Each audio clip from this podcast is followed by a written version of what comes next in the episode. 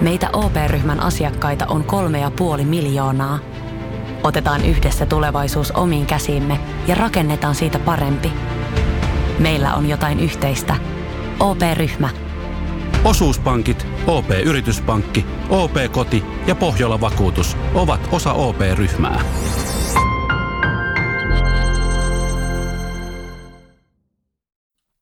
Ja sit mennään Kaukosen laidalle. Kyllä me, jos mikäli sikäli Konorvan terveenä pysyy, niin kyllä mm. plus 40 maalin kautta voidaan häneltä ihan odottaa. Ja...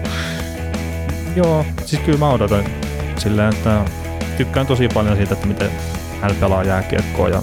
Tämä on Kaukosen laidalla NHL Podcast, joten otetaan seuraavaksi Askiin ohjelman juontajat Veli Kaukonen ja Niko Oksanen. Joo, Kaukonen ja Oksanen on täällä taas Askissa ja nyt mentäisiin sitten hei Winnipeg Jetsin kausiennakkoa. Tämä on jollain tavalla pikkasen hypätettykin joukkue ollut tuossa, mitä on muita juttuja kattellut, mutta että jaatko Niko tälleen ensiajatuksena niin pienen hypätyksen Jetsin suhteen?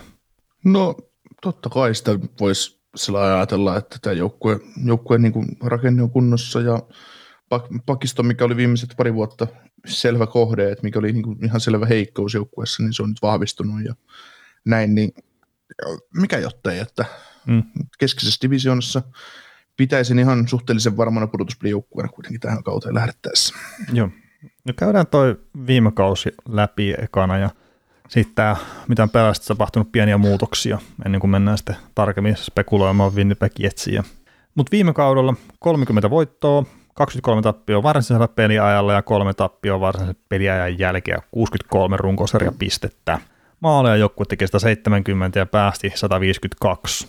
Ylivoima 23 prosenttista ja alivoima 80,5 prosenttista. Ja sitten jos tässä on näitä, että ketään joukkueesta lähtenyt pois, niin joo, sieltä on Mason Appletonia lähtenyt, Matthew Perolta, Nate Thompsonia, Trevor Lewis ja Jenne, Loran Prosottia, mutta ei mitään mun mielestä merkittävää sitten kuitenkaan ole poistunut kokoonpanosta. Ja sitten jos taas katsoo, että sisäänpäin on tullut etenkin puolustukseen Nate Smead ja miksei myös Brendan Dillon, niin kaksi selkeää vahvistusta sinne, ja sitten hyökkäykseen hyvä puolustava hyökkäjä Radinas, niin just sitä ehkä heikkoutta on paikattu, mikä tuossa joukkueessa on aikaisemmin ollut. Mm.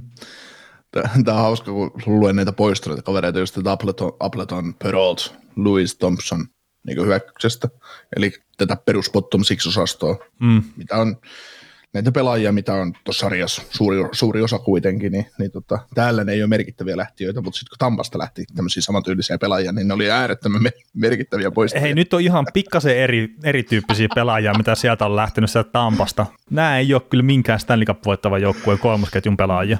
Mm, niin ei, riippuu kaudesta. No ei oo. Siis ei, ei ole.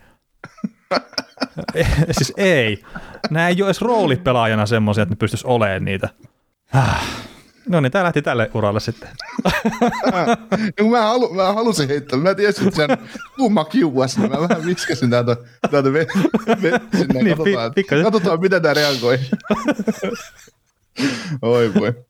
Tota, no siis onhan se nyt jo ihan totta, että, että se voi niinku sillä samana päivänä Äh, me ei saa Matthew Peroltista puhua, kun sä vertaat niitä Colemania ja Goodrow ja Gordon tietenkään, mutta, mutta tota, sillä tavalla just, että, että just näitä peruspelaajia, mitä joka vuosi vaihtuu kaikissa joukkueissa ja jossain joku pelaat onnistuu jossain ei, ja sitten jos joku Perolttikin painaisi joskus jonkun 15 plus 40 kauden jostain syystä, en tiedä miksi se tekisi semmoista tehot, mutta niin sitten se menisi vapaille markkinoille, että aina viisi kertaa vitossa soppari sillä, että on, taas on hyvä pelaaja.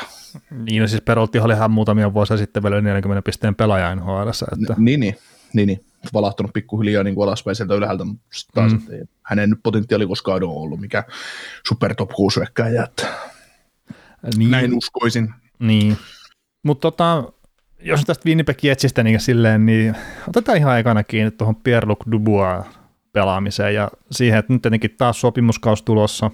Viime kaus meni ihan perseelle. Sanotaan näin, että siinä herra itse kertoi haastattelussa, että ei omasta mielestä oikein missään kohtaa päässyt pelikuntoon. Että oli koronan takia meni vähän ennen Kolumbukseen menemistä meni harjoittelut, miten meni, ja sitten tietenkin Kolumbuksessa kaikki meni vihkoon, ja tuli pelaajakauppaa ja karanteenit, ja sitten kun pääsi vähän pelaamaan, niin sitten tulee loukkaantumista ja näin, että omasta mielestäni ei tosiaan missään kohtaa ollut semmoista tatsia pelaamiseen, mikä häne, hänellä pitäisi olla. Niin uskotko, että nyt herra on pelikunnossa ja näyttää, että mikä se taso on niin oikeasti hänellä on? No syytä ainakin olisi, koska tällä ei hetkellä kaikki potentiaali olla ihan huippu top 6 sentteri, että, että, että varmaan se, että Vancouverin kohdalla puhuttiin siitä, että tai ollaan puhuttu, puhuttu, että jos näitä kuuntelee niin kuin siinä järjestyksessä näitä jaksoja, mitä näitä julkaistaan, niin sitä, että Bo Horvatti on niin kuin täydellinen esimerkki kakkosentteristä, semmoisen huippu, huippusentteri, mm. tähtisentterin takana, niin Pierre-Luc Dubois on mun mielestä vähän sama, sama kategoria. Että joskus aikaisemmina vuosina on huutanut, että se olisi, olla, olisi ollut lopuksi franchise-sentteri, ja varmaan olisikin ollut siis, mutta nyt sitten taas jos taas on pelejä nähnyt, nähnyt lisää ja hahmottanut sitä, että mikä se, mikä se pelaajan niin kuin reaalitaso on, niin varmasti se tähtisentterin takana oleva semmoinen tukeva, hyvä matchup-sentteri niin sanotusti, niin se on varmaan Duboisin se paras. Tietysti pystyy tekemään pisteitäkin paljon ja mm näin, että. Mutta joo, kyllä niin kuin Duboisin kohdalla niin nyt pakko, pakko on olla tämän joukkueen vähintään toiseksi paras sentteri tällä kaudella, että muuten, muuten sitten jo Jetsikin joutuu vähän miettimään, että mitä ne tekee, mitä ne tekee tuon Jetsin kanssa, että kaupataanko oikeudet, oikeudet johonkin muualla. Niin, ei, mutta sitten uskon kyllä siihen, että, että nyt ei kesä takana ja hyvä harjoitusleiri ja silleen paljon normaalimpaa toimintaa kuin mitä on ollut tuossa aikaisemmin, niin uskon kyllä, että tulee pelaa vahvan kauden ja sitten taas mikä sen tulee olekaan se palkkalappu, että niin, niin ei tarvi varmaan tuolla viidellä miljoonaa tyytyy enää pelaamaan sitten. Niin, siis missä sä pidät tota, äh, ajatellaan, että Pierre-Luc Dubois tekee ensi kaudella 65 teopistettä, niin 65 teopistettä, niin mihin se riittää Koukosen arvoasteikossa tässä joukkueessa, niin millaisen lapun sille saa? Ei sillä ole mitään merkitystä, mikä se joukkue että jos se tekee vaikka sen 60 pistettä, tai mikä se oli, mikä sä heidät sen rajan, niin kyllä se vaan rupeaa saamaan sitten varmaan seiskalla alkavaa lappua. Että se, että onko se jetsi, mikä sen tarjoaa, vai tuleeko se offer jostakin vai mitä, niin kyllä se vaan sitten on, että ei sen tarvii viidellä miljoonalla pelata sitten enää. Ei, ei mutta se just lähinnä hain sitä, että kun katsotaan Jetsinkin palkkarakennetta, että Blake Wheeler 8,25 on kova, kova palkkasin pelaajista, on Conor 7 miljoonan lapulla, Saifli 6,1 miljoonan lapulla. Ja mä mm. niin edelleen pidän ihan sama millaisen kauden Dupua tässä nyt pelaa. No, jos se nyt sata pistettä tekee, niin hän nyt varmaan nousee ykkössentteriksi samalla, mikäli Saifli ei tee sitä. Mutta se, että, että nostat niin palkkahierarkiassa Saiflistakin ohitte, niin kyllä no, mutta se, se, on vähän niin kuin yhden tekevää kertaa. Ne on tehty eri aikoihin ne sopimukset. Kyllä, kyllä. Mutta ja, siis kyllä mä nyt ymmärrän, että sitä käytetään perusteluna Bostonissa esimerkiksi, että ei kukaan voi tienaa enemmän kuin Patrice Persero, mutta ei sillä ole mitään merkitystä. Että jos joku on tehnyt 700 vuotta sitten sopimuksessa, niin ei se tänä päivänä enää päde. Mm. Mutta näin, tämä Safinin kanssa sopimus tietenkin, että, että tämä nyt on tehty 2016, että joo, onhan se niin ihan eri aikaan tehty, tehty, ja että mitkä ne näytöt on sitten siinä pohjalla, niin kaikki tämmöistä ratkaisee siinä. Mm. Joo, mutta ei tämä, ei tämä niinku filleri enempää tule saamaan miten. Ei, en mä nyt sitä se, sano. Sitten se, vaati, sit se, va, sit se vaatii se sanan pisteen kauden. Niin, satakin pistettä, että jos 90 tekee, niin... No vaan siis näin niin kuin tyyliin. Että niin, ei, mutta siis tosi pommikaus pitää tulla, että, että jos olisi niin mm.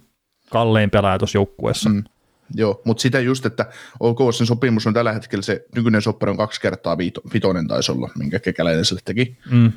Niin tota, kyllä mä niin kuin edelleen, edelleen sanoin, että vaikka se teki sen 55-65 pistet siihen väliin, niin kyllä siinä, kyllä siinä silti mun mielestä tekemistä on, että se menee Saiflin ohitte palkassa, että se saisi sen 6,2 tai 6,5 kaudesta. Että se voi, voi äkkiä, äkkiä olla, että, että, tota, että, se, että se pääsi iso, iso rahankin. Nyt sopimus voi toki pitkä olla, että se kuusivuotinen mm. soppari sitten saman tien olla, mikä takaa sille so, isot rahat niin kuin koko, koko sopimuksen arvolta. Mutta. No me heitetään tämmöinen ihan täysin tähän joukkueeseen kuulumaton pelaa, mutta Jesperi Kotkaniemi saa 6,1 miljoonaa kaudesta. niin. Et se, se, saa sen toista, se saa sen toista kautta taas. Että. No joo, joo, mutta mähän sanoin, että se tulee offer, sitten katsotaan jotakin, että ei se, mm. ei sen Duboisin tarvitse pelaa nälkäpalkalla, eikä se pelaa nyttenkään nälkäpalkalla, mutta että jos se pelaa riittävän hyvän kauden, eli sinne 60-70 pistettä, niin kyllä se saa sen 6 miljoonaa minimissään. Ja sitten meneekö se Seifelin ohi palkassa, niin saattaa mennä, mutta ei se mene hierarkiassa tässä joukkueessa sen ohi. Mm. Mutta lähtökohta nyt on tietenkin se, että, että odotan hyvää kautta häneltä ja just sitä, että kun se on se sopimuskausi, niin se varmaan sitten vaikuttaa myös, että monestihan pelaat pelaa niitä parhaita kausia aina silloin, kun on sopimuskatkolla, niin treenataan itse kuntoon ja näin. Kyllä. Mä luin tuossa tota, otetaan tuo toiseen kärkisentterin koppia, eli Mark Seifliin, niin tämä Atletikin supertilastotoimittaja Dom Lysisny niin kommentoi, että Mark Seiflilla on NHL paras PR-tiimi ympärillä. Aha. Eli häntä toisin sanoen markkinoidaan paremmaksi, mitä hän oikeasti on. Niin, miten sä arvostat Mark Seiflia niin kuin NHL-sentterinä, NHL-kiekkoilijana? Mikä se on, mi, millainen kaveri se sulla on? Mm, ei se varmaan niin hyvä kahden suunnan pelaaja ole kuin mitä sitä on markkinoitu joskus, mutta hyökkäyksellisesti niin riittävän hyvä, että se saattaa löytää itsensä sitten Kanadan olympiajoukkueesta. Että onko se sitten hyvää markkinointia vai sitä, että sä oot oikeasti hyvä pelaaja, niin sen saa jokainen päättää ihan itse. Mm. Mutta siis ei ole McDavid McKinnon tason pelaaja, ei ole siellä ykköskori, mutta kyllä se sitten, mä heittäisin se sinne kakkoskori hyökkäjiin sitten. Mm. Viisi viimeistä kautta joka kaudella painoilla yli piste per pelikeskiarvolla. No hyvä PR-tiimi, kato auttaa siinä. niin, niin. Ne käy puhuu pisteitä. siis se on just jännää, että mä en niin ymmärrä sitä, mikä se Domin ongelma nyt tässä oli tässä sopimuksessa ja tässä pelaajassa, että kyllä jos sä oot piste per peli ykkössentteri, niin musta se on ihan riittävä. Niin, no siis kyllä sitä varmaan löytää just tilastojen kautta niitä ongelmakohtia, mitä siinä pelaamisessa on, ja siis harva pelaaja on täydellinen. Että ei tuosta Patrice Perseronissa tekemälläkään, ei mitenkään. Hmm. Mutta niin. sitten hän tekee pisteitä ihan hyvällä tahdilla. Hmm. Toki hän on nyt on ensimmäisestä pelistä sivussa, että varmaan Jetsin kausi kaatuu siihen sitten. niin, pelikielto vielä jäljellä pudotuspeleistä. Mm. Tota, joo, kun mä lähinnä mietin sitä vaan, että, että kun Seiflista on niin tämä, tämä just, että, että OK ykkössentteri ja näin, ja kun, että millaisena sentterinä sitä niin pidetään, pidetäänkö sitten sellainen, kun ei se mun mielestä aja sitä semmoista tähtisentteri, semmoista kulttia itsessään, että hän on, niin kuin, hän on se pelaaja, kun hätä on suuri, niin hänet isketään kentälle ja hän tekee sen maalin. Mm. Niin semmoinen pelaajahan hän ei ole. Niin, niin. Mutta siis se, mitä mä veikkaan, että mitä se Domkin nyt hakee siinä, että että saa Feli, niin sehän saattaa olla, että se varastaa pikkasen sen puolustuksen kustannuksella sitten sen hyökkäykseen ja sitä kautta tekee näitä pisteitä sitten enemmän kuin mitä se saa ehkä solidilla puolustuspelaamisella. Mutta se on just sitten, että ei noita piste per pelipelaajia ole NHL ylipäätään ihan liikaa. Niin sitten, että tuleeko se sitten pienen varastamisen kautta vai että onko se sitten osa sitä hyvää ylivoimaa jne, niin no, no on, ja sitten kyllähän se nyt varmaan se valmennusjohto kuitenkin määrittelee sitten sitä, että jos heidän mielestään Saafeli varastaa liikaa puolustussuuntaan, niin ei se varmaan pelaa yli 20 minuuttia per peli. Mm. Ja tämä on kuitenkin mun ymmärtääkseni sitten silleen jääkiekolle ja urheilulle omistautunut pelaaja, että jopa vähän niin kuin, mitä on niitä juttuja kuullut, niin ehkä jopa virheeseen asti, että ei tarvitsisi 247 ehkä sitä urheilua elää ja hengittää. Että joskus voisi olla hyvä päästä hetkeksi irtikin. Joo. Tähän tulee taas mieleen se Nathan McKinnonin se meemi, mikä on laitettu, että kun pelikaverit on huoneessa ja hirveä kasa valkoista ainetta pöydällä, niin McKinnon tulee koppi ja sanoo, että tuon on parasta olla kokaiinia. että ei, ei sokeria ei saa ainakaan olla. ei, mutta siis Seinfeldillakin on sillä mun muistaakseni omat kokit ja kaikki tämmöistä, että se niinku ihan oikeasti Joo. panostaa siihen urheilullisuuteen ja tämmöiseen tosi paljon ja no olihan sitä kaiken maailman huhuja sitten, että Elainen kanssa ei tullut välttämättä Seinfeldin Willer kaksikko toimeen, että kun oli vaatimustaso liian kova, mutta ne nyt on sitten, että eihän meistä kukaan tiedä, mitä siellä oikeasti on tapahtunut. Mm. Niin, sillä on syysä, minkä takia asioita, mitä käydään kopissa, niin ei puhuta kopin ulkopuolella. Mm.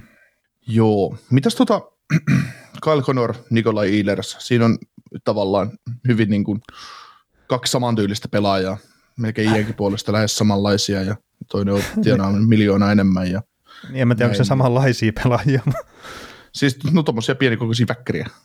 Niin, no Eilers on etenkin, että tekee sen luistelunsa kautta ne maalisen ja sitten on nyt on ehkä, en mä tiedä, enemmän sijoittumisen ja sen kautta, että, että mennään sinne maalille, mm. tekee niitä räkämaaleja ja muita, että että Eilersin kohdalla on itse asiassa ihan mielenkiintoinen nähdä, että tuo viime kausi oli melkein piste per peli. Ja teki 21 maalia.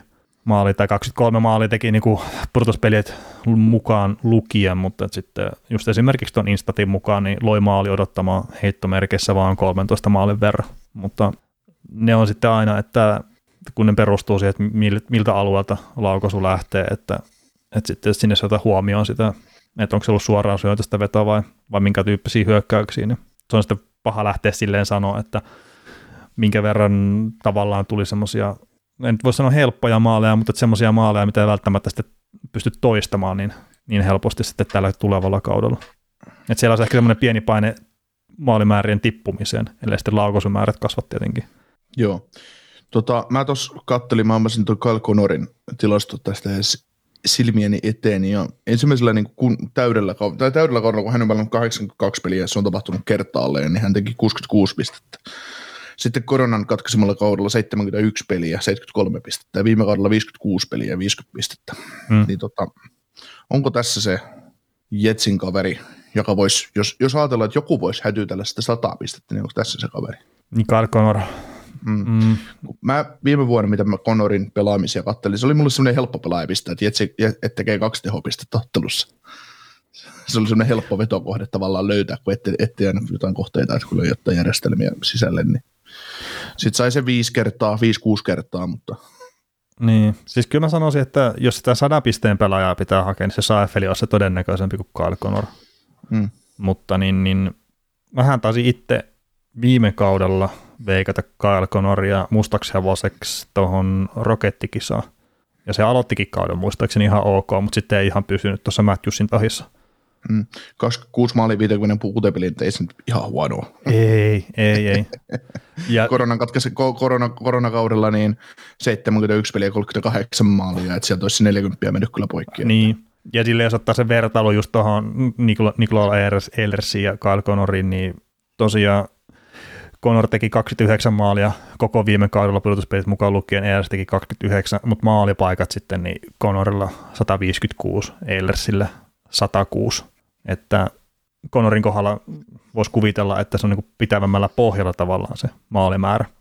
Ihan puhtaasti mm. tolleen, kun katsoo maalipaikkoja vaan. Kyllä. Viime, viime kaudella 40 maalin tahdissa ja nyt toisessa kaudella oli 43 maalin tahdissa. Et, et kyllä me, jos mikäli sikäli Conor vaan terveenä pysyy, niin kyllä mm. plus 40 maalin kautta voidaan häneltä ihan odottaa. Ja... Joo, siis kyllä mä odotan silleen, että tykkään tosi paljon siitä, että miten hän pelaa jääkiekkoa ja no silloinhan me puhuttiin aikanaan, kun Conor teki jatkosopimuksen, sitten tämä muun toinen pelaaja teki myös jatkosopimuksen, mikä enää joukkueessa vaikuta, että, että kumpaa joukkue satsaa ja nythän me tiedetään, että kumpi tässä pelaa tässä joukkueessa. Että. Joo. Tota, hyökkäyksen tämä syvyysosa, että niin tämä hyökkäys on mun mielestä kokonaisuutena tosi hyvin rakennettu. Taas jos puhutaan, ollaan verrattu huippujoukkueita, katsottu top 9, niin sulla on niin kuin Conor Wheeler, Saifli, ykkönen, no anteeksi, sinne nyt se Saifli en maininnutkin sentteriksi, mutta kuitenkin kakkosessa on Illers, Dubois, mahdollisesti Stasni, ja sitten kolmanteen Coop Lauri ja mm, olisiko sitten perfetti mahdollisesti sitten breikkaamassa, breikkaamassa mm. sisään, mutta ihan, ihan sama. Niin tota, se top 9, niin sehän näyttää siltä, niin kuin, se on niin kuin mestarijoukkueen top 9. Joo. Siinä on todella paljon laatua kärjessä, siinä on todella laadukas kakkoskenttä ja todella hyvä kolmoskenttä. Ja sitten toisaalta se neloskenttä sitten ihan sama, että ketä siellä sinällään pyörii, että tässä joukkueessa siihenkin rooliin on no, Riley Nass esimerkiksi, Jens mm. Janssen Harkins ja mitä näitä on, pystyy pelaamaan.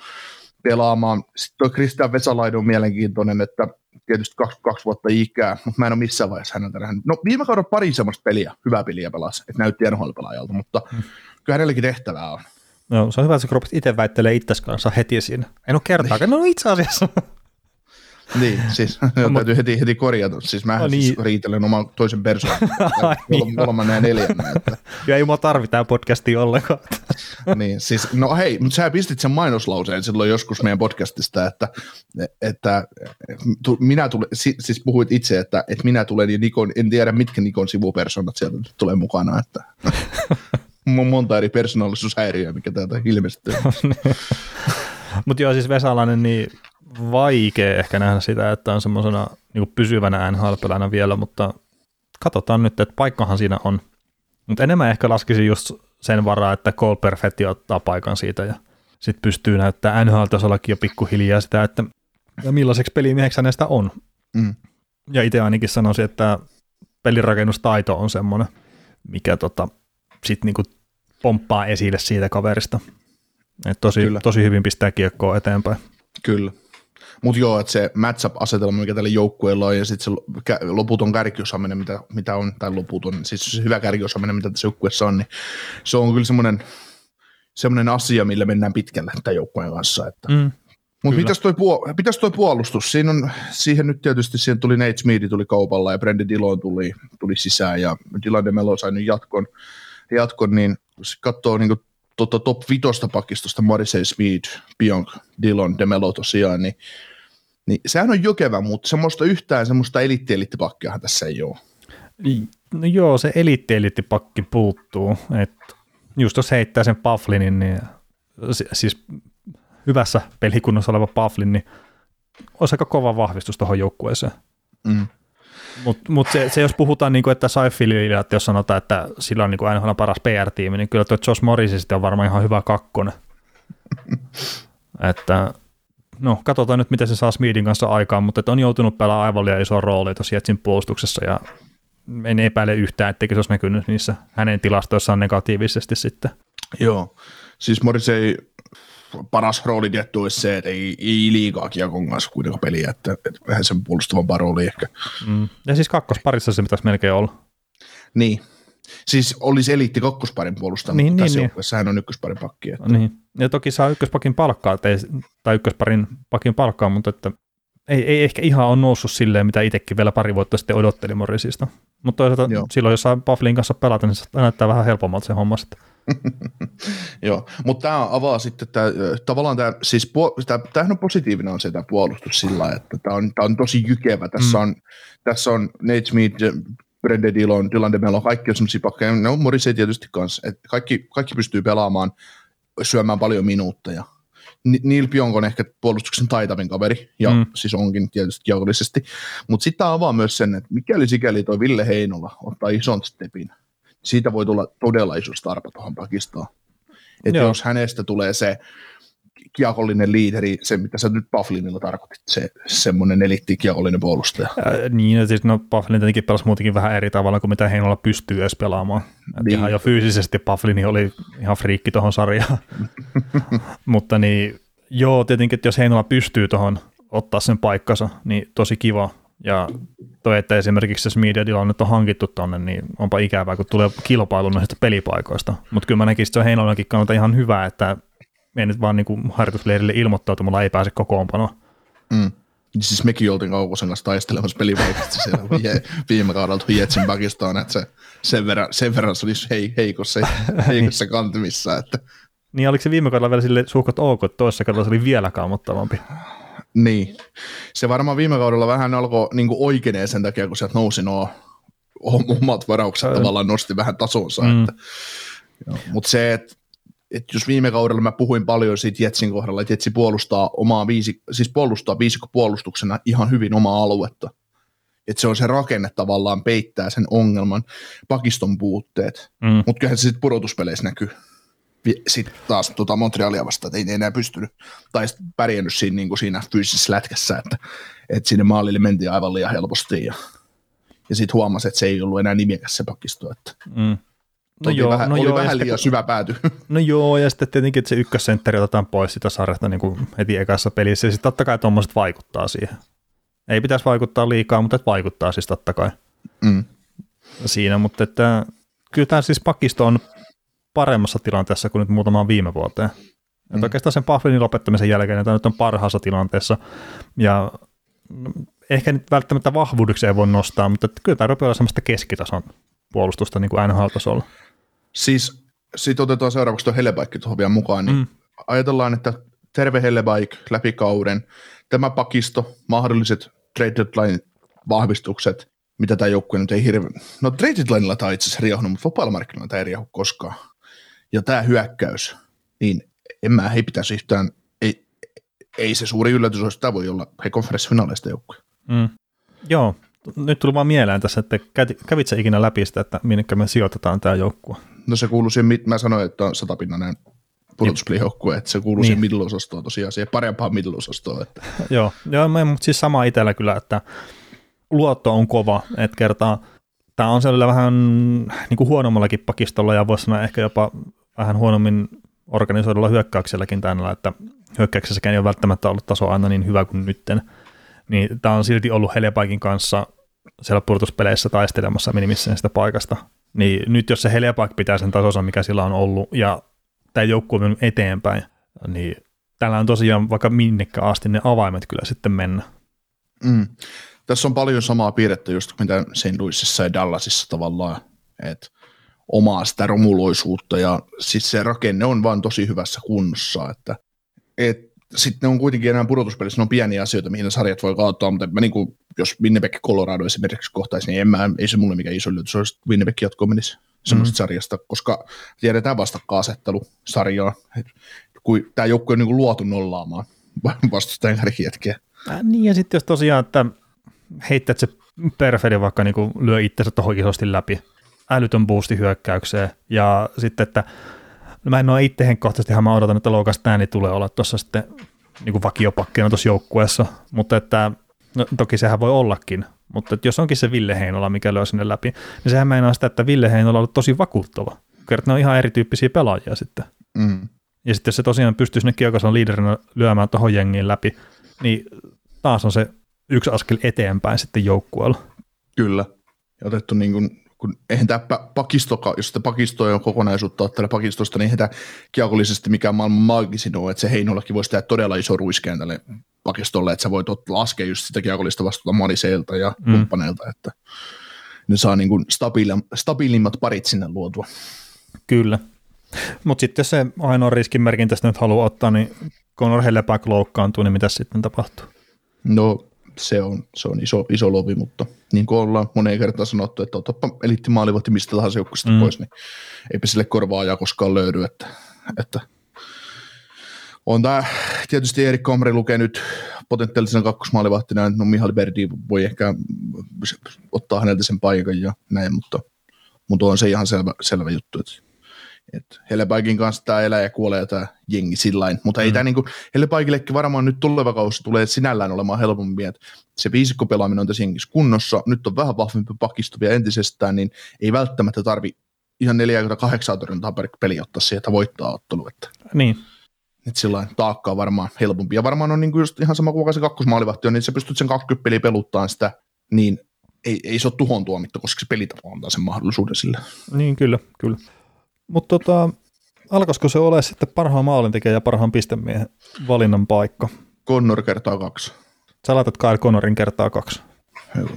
Joo. Kun mä, siis tuo paras maalintekijä, että se, se olisi niin, niin selkeä tavallaan Kyle Connor, mutta no, mä menen Kyle Connor paras maalintekijä ja sitten Mark Seifeli, niin toi paras pistemies.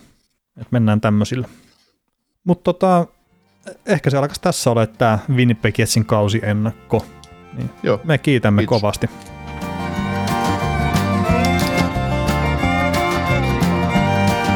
Kuuntelit näköjään sitten ihan loppuun asti. Veli ja Niko kiittää. Ensi kerralla jatketaan. Kaukosella laidalla podcast.